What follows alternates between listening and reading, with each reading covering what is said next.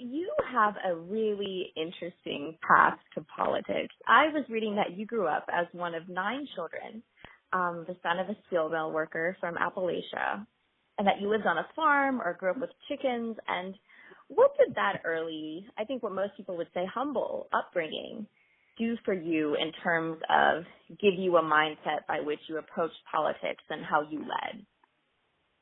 Well, I guess it was um, a humble beginning, although at the time I didn't realize it because nearly everyone else I knew um, right. lived as as we did. But um, when I was a very young child, um, um, our home burned, and um, we had no insurance or or resources, and uh, my parents had nine children, and so we we we did have a chicken shack which we mm-hmm. converted into a living uh, space uh, uh, for several months until uh, my my father and my older brothers were able to take our barn and mm-hmm. convert it into a house and um so I did grow up in those kind of circumstances. Uh, no one that I knew went to college. I was the second of the nine kids in my family to mm-hmm. actually finish high school.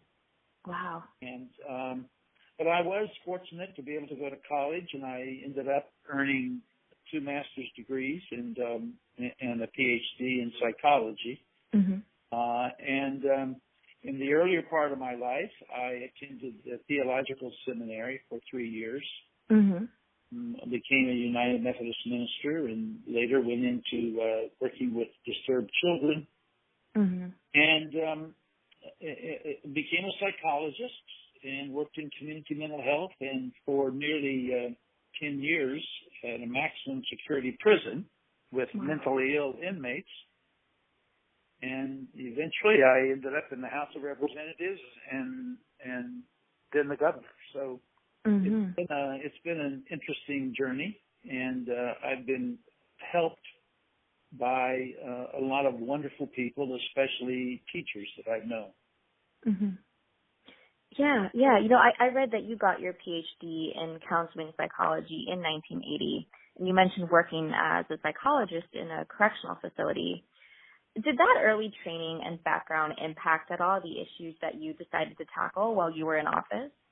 Oh, absolutely. Um, mm-hmm. uh, I, I uh, obviously I've always been really concerned about health care and, mm-hmm. and the things, quite frankly, that most members of my party, the Democratic Party, care about. Um, but I also uh, am interested, continue to be interested in uh, the criminal justice system and in criminal justice reform, mm-hmm. um, and uh, and uh, drug addiction and its impact upon uh, so many people in our culture.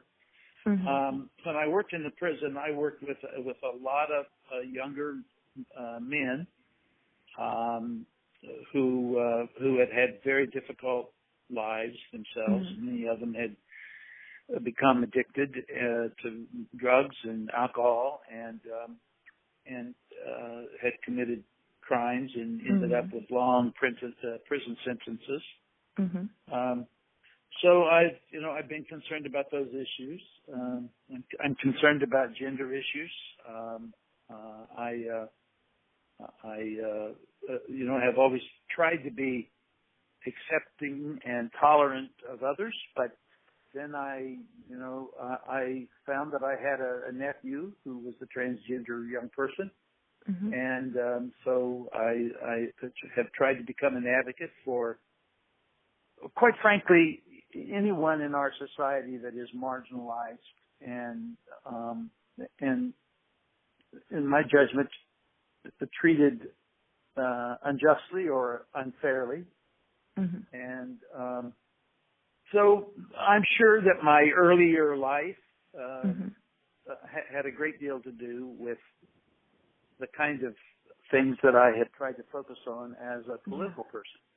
Yeah, yeah, yeah. You know, and even in a high level position in government, you're still accountable to your customer, the constituent. And I can only imagine how tough it must be to know that every decision you make can have enormous impacts on the everyday lives of people, both for good and for bad. And I was struck when reading about you that uh, the financial crisis of 2007 and 2008 was really hard on you in terms of it keeping you up at night, frequently thinking about how you about your constituents and worried about what they might be going through. And I read a really amazing thing that you decided actually to expand Medicaid after you were so struck from reading from meeting a woman who didn't have the funds for the in-home oxygen care that she needed. Uh, can you can you talk about that story a bit and how that impacted sure. you and kind of how politics is increasingly becoming personal in this era and it's important to connect with the people that you serve? Well, I, I represented a uh, large, uh, poor Appalachian district when I was in the House of Representatives for 12 mm-hmm. years. And I tried to stay close to my constituents because I came from them. I, I'm an Appalachian fellow. Uh, my family still lives in Appalachia. And um, um, one of the things that I did as a Congress member was to spend time with visiting nurses uh, in my district and I recall going uh, with a visiting nurse one day to this uh, uh, little broken down mobile home way out in the country. Mm-hmm. It was a hot day, and there was a uh, a, a large obese woman sitting in a chair, uh, and she was literally panting uh, as she was breathing, trying to trying to breathe. And um, uh, there was a gentleman um, uh, leaning in the doorway, an old country guy with bib overalls, and and I assumed that he was her husband. And I said, uh, "Are, are you her husband, sir?" And he said, uh, "No, but I used to be." Mm-hmm. And he said, uh, "We were told that if we weren't married, my wife could get more more help." And I said, "How long had you been married?" And he said, "More than fifty years." Um, the woman was in medical distress because mm-hmm. uh, her oxygen uh, was expired mm-hmm. and she could not afford uh, to get her oxygen. And at that time in Ohio, Medicaid did not provide for in-home oxygen care. Uh, so I, I tell you this not to be noble, but just to illustrate the, you know, mm-hmm. the problem. I I called the oxygen, oxygen supply company and and uh, put some oxygen on my credit card and um uh, but then I became governor, right? And I had the ability to make some decisions regarding uh, what services Medicaid covered and did not cover.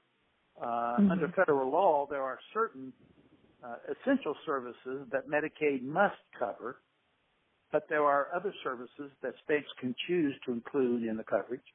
Mm-hmm. And um, so I decided to um, to make uh, in-home oxygen um, services uh, paid for by Medicaid. Mm-hmm. And uh, then when the when the crisis hit, when the recession hit, when job loss happened, and and we were trying to uh, keep a balanced budget, uh, I gathered one weekend in the governor's residence with my senior staff, and we started going through the budget looking for ways that we could save money. Mm-hmm. Because when you're a governor, you are required by state constitution to maintain a balanced budget. Right. And it's very difficult because when the economy collapses, the, the, the resources, the tax resources diminish and, and the human needs increase. And um, we were going through the list, and one of my staff said, "Well, we could eliminate uh, oxygen services under Medicaid." And I recalled that woman um, mm-hmm. and that visit to her uh, home, and I said, "No, you know, we're not going to go there." Um, but that's just an example of the sorts of mm-hmm. gut wrenching experiences you sometimes have to uh, ha- have to deal with when you are um, in a political position and you're faced with difficult circumstances. Mm-hmm. And yeah. um, what I tried to do was to protect protect government in a way that in uh, that the, the, the safety net programs mm-hmm. were kept in place uh, until the recovery occurred. Mm-hmm. Yeah, yeah. And, and speaking of gut wrenching issues, you know, opioid abuse has been a persistent problem in Ohio, and I know it was an issue that you faced in your congressional district. in the 90s when you were in the House and, and no doubt as governor as well. And, you know, there are so many stakeholders in the problem and not all necessarily have the same approach or same agenda, I think. And I wanted to ask you too, how did you work to bring together people from public health, medicine, the criminal justice system, and government to work on this issue? Because pulling all these people together seems really hard. Well, it is hard, uh, but you know this opioid problem uh, is not theoretical to me. Um, mm-hmm. uh, a couple of years ago, I lost a, a nephew, a wonderful young man, to uh, to opioid overdose, mm-hmm. uh, and this problem has touched nearly every family uh, in in in Ohio and across the country. In mm-hmm. fact, um, um, in Ohio, even today, we're losing about 14 of our citizens per day to uh, to drug overdose, and across the country, in uh, 2017, I think CDC uh, estimates that we may have lost over 72,000 Americans.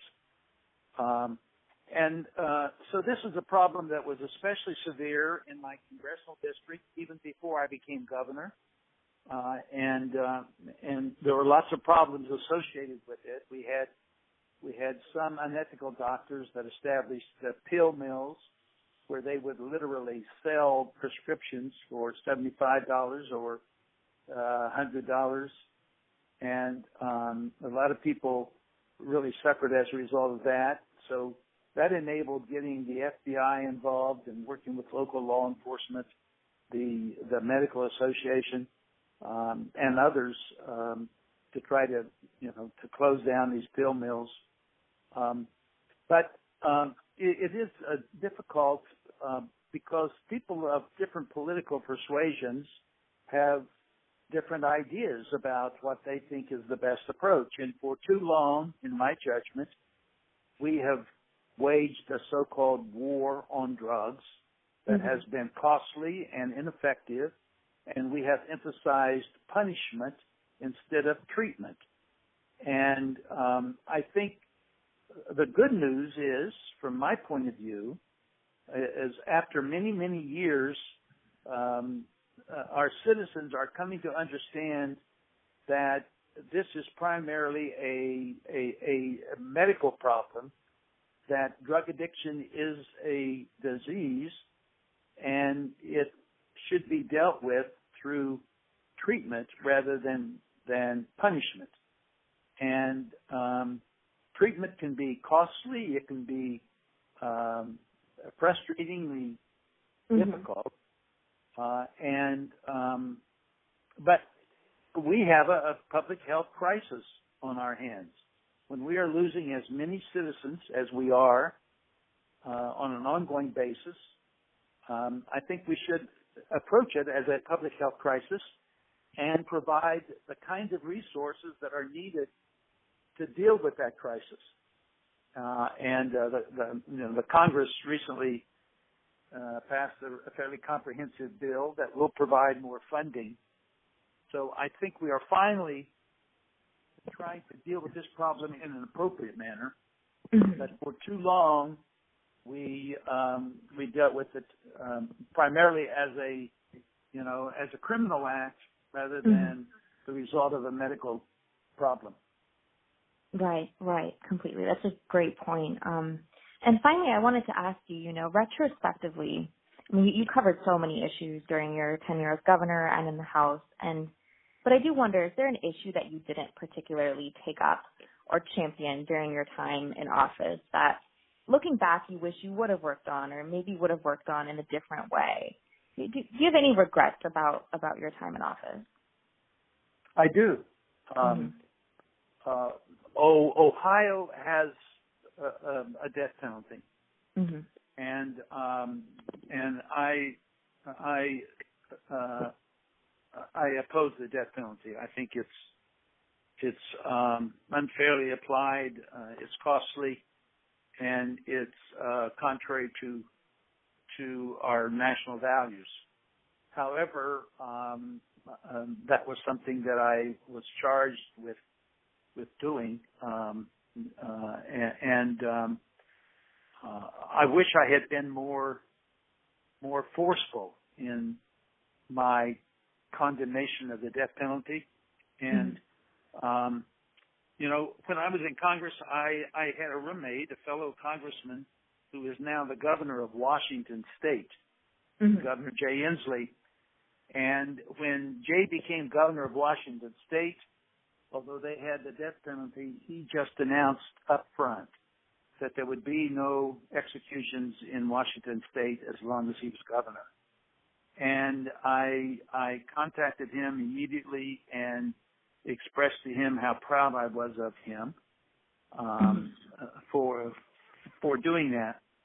One of the things I tried to do though was scrutinize each case and there was a man who was scheduled to die within days uh, while I was governor. And uh, as I looked at that case, I decided that there were very legitimate questions regarding guilt, and so I I commuted his sentence to to life in prison. Mm-hmm. Um, um, in in in the intervening years, uh, his brother and others have have, have collected um, information and done research, and just uh, within the last uh, few weeks, a a, a judge has um, has indicated that uh, this man deserves uh, a new hearing.